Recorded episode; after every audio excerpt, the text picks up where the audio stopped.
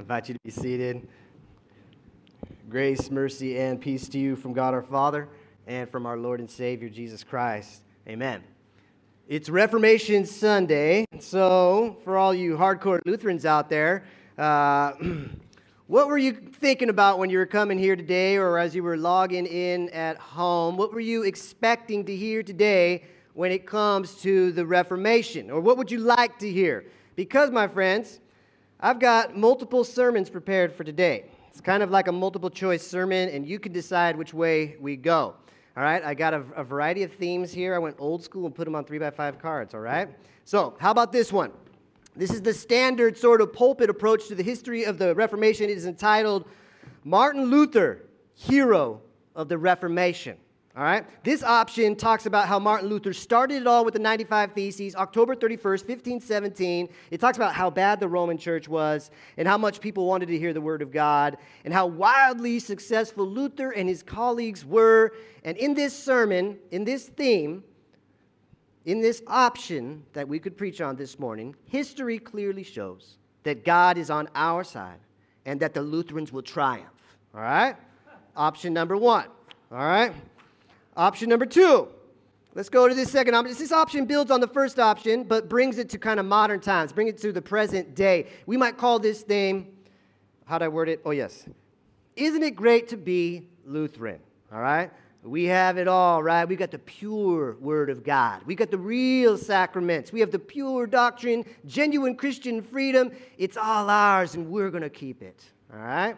Option number two. Option number three it's a little different than the first two options. It's kind of the remember, the church is always in need of reformation. It's the always reforming option, okay? Yeah, Martin Luther, he was a he was a hero, and yeah, it's great to be a Lutheran, but we also need to recognize our mistakes. We need to see and to grab on to the opportunities that we have to change and to improve. We can't become complacent. After all, it's the Reformation, right? And Reformation is about taking radical action, that we need to start a revolution, and we can do this because we're going to reform everything that's bad in our midst. All right? Always reforming. So, option number one Martin Luther, hero of the Reformation. Option number two, isn't it great to be Lutheran? Or three, always reforming. Which one should it be, my friends? Actually, all the people online, I know there are thousands online watching. I should have put a virtual poll out there. But, um, oh, wait, wait, wait, forgot. There's one more option here. I forgot. Option number four. Sorry, forgot to mention it. Uh, can you see what's written on option number four out there? Anybody see that? Can you see it? No? Okay. I heard it. Nothing. In the other service, they said nada. They were bilingual over there. All right? So, nothing. Okay. That's an interesting option. There's nothing written on it, it's blank. No words. The words have been excluded, you might say. That's kind of interesting. It's kind of a curious, kind of curious about this one. Sort of intriguing. All right, so which will it be? Number one, Martin Luther, hero of the Reformation. Number two, isn't it great to be Luther? Number three, always reforming. Or number four, it's blank. I hear that. Amen. We're going with that one vote back there, okay? All right. Number four back there. You said it the loudest. That's what we're going. All right. I had four sermons prepared, so I'm ready for every, every one of them. All right, so we're going to look at this. Number four, no words, nothing written, no talk, no pictures. The info, the theme has been excluded. Or has it? Maybe this empty space here is actually really quite in line with the classic Reformation text from Romans chapter 3 that we read nearly every Reformation. If you got your Bibles, you might want to look it up. We're going to touch down here and there in it. Because you see, in Romans chapter 3, verse 19, it says this it says, every mouth silenced. Silence, that means no talking. That means no words written or spoken. The words are excluded. So maybe a three by five card with no words on it is the perfect theme for Reformation.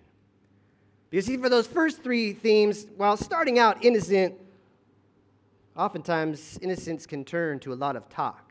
Oftentimes, we'll take a good thing and we'll twist it and sort of distort it. And the next thing you know, our ugly pride raises its head and we begin to boast. There's been a lot of boasting lately in the world. Have you seen it out there? As we approach the election, it can be almost sickening the hubris, the pride, the attaboys, the patting yourself on the back, people with the same exact opinion going round and round and round with each other, creating this sort of insular narrative. It kind of puts down all other perspectives, puts down all other people. It looks with disdain upon all those who are different. It creates division instead of unity. And I'm not just talking about politics or the public realm, it, it happens in families, right? It happens in workplaces, it happens in schools, it happens in the neighborhood, it happens even in church. Arrogance, pride, boasting. Boasting has a way of doing that. I heard a preacher once talk about opposites. And he said one way to think about opposites is to say that two things that are opposite cannot occupy the same space at the same time. So, like, light and darkness cannot fill the same space at the same time. You can't have growing light that is driving back darkness, and at the same time, growing darkness that is pushing back light. Same for maybe love and hatred. Maybe you could say for truth and error and a whole bunch of different things like that. Opposites cannot occupy the same space and same time.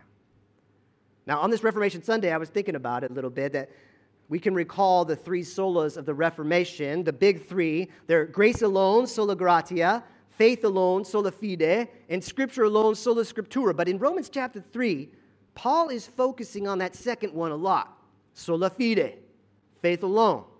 And so maybe this morning we could ask the question what is the opposite of faith? What's the opposite of faith? Now, in a kind of really obvious way, if you just put your head down and read the text or you look up at the screen, it seems like that works is the opposite of faith. Romans 3, verse 28. For we maintain that a person is justified by faith apart from the works of the law.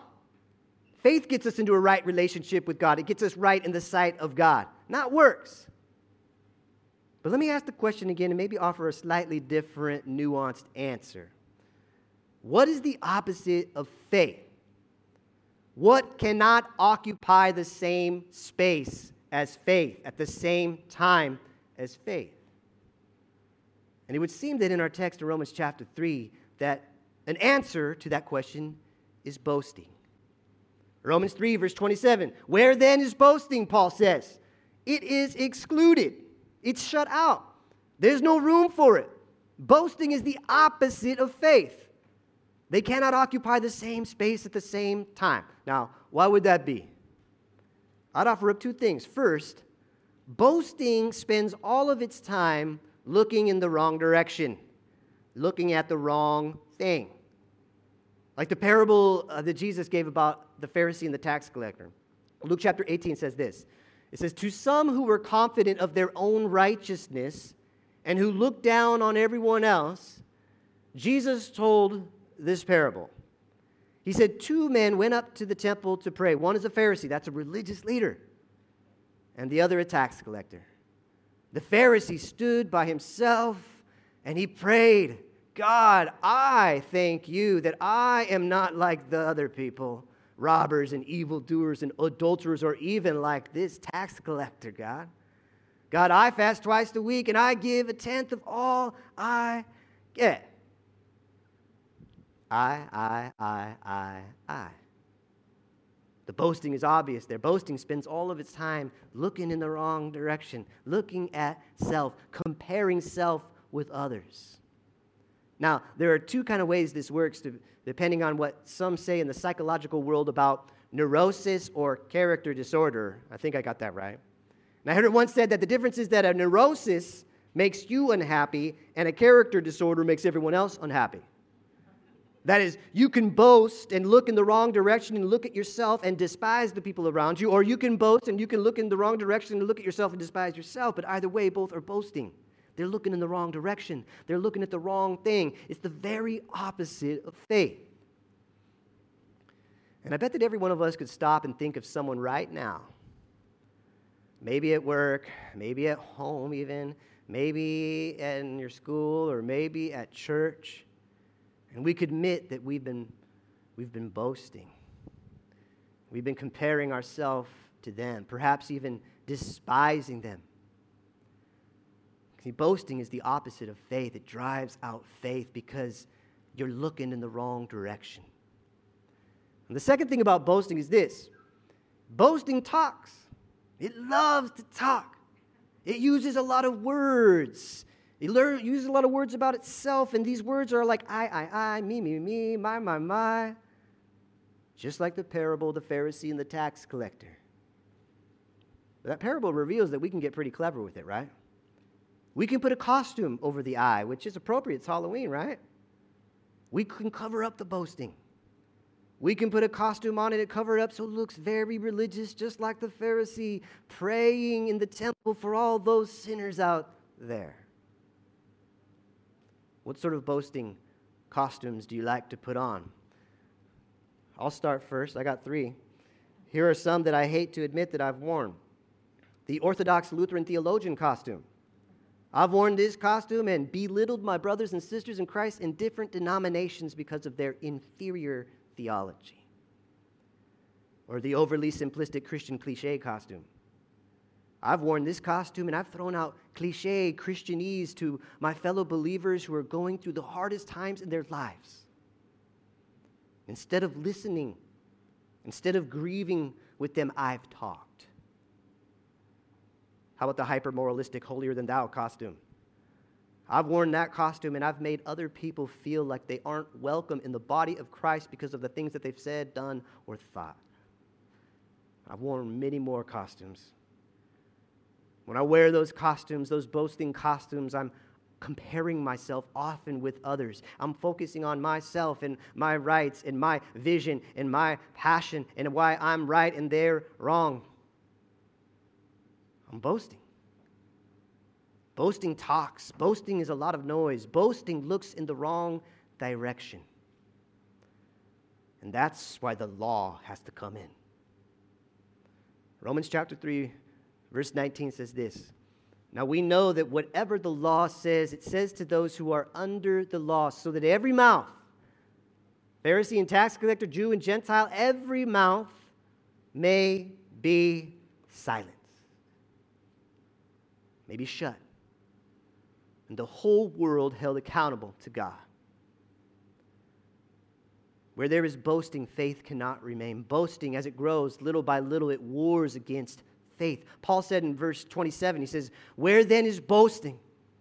He says, It is excluded. Better yet, it was excluded. But how did it happen? Because of what? Because of what law? The law that requires works? No because of the law that requires faith. So, what is it about faith that has excluded boasting? Faith looks at the right thing, faith looks at the right direction, faith looks to the cross. Faith looks to Christ. Faith looks away from self. Faith looks at God in Jesus Christ. And what do you see when you see Jesus? You see, sacrifice. A sacrifice by which guilt and filth are taken away. His bloody death was enough to make us clean. You don't have to look at yourself to check. You don't have to look in the wrong direction. You don't have to check to see if you're clean enough by your works. Look at Christ. The sacrifice that cleanses us. Paul said in Romans chapter 3, verse 25 says, God presented Christ God presented Christ as a sacrifice of atonement through the shedding of his blood to be received by boasting, by works? No, by faith. He did this to demonstrate his righteousness. Faith looks to Christ. Faith looks to his righteousness given to us. And my friends, as we're talking about in John chapter 8, that is freedom. We don't have to be slaves to the constant one upmanship, the constant comparing, the boasting about myself to somehow make myself better because it doesn't work and it only makes you miserable and others miserable. Boasting looks to self, faith looks to Christ.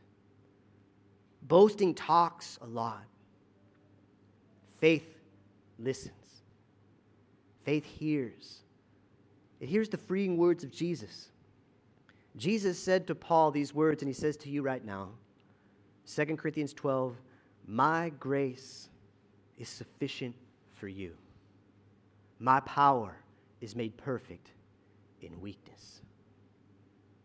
And so Paul declared that with his entire life because he knew it in his entire being that he had done absolutely nothing to earn the love of Christ.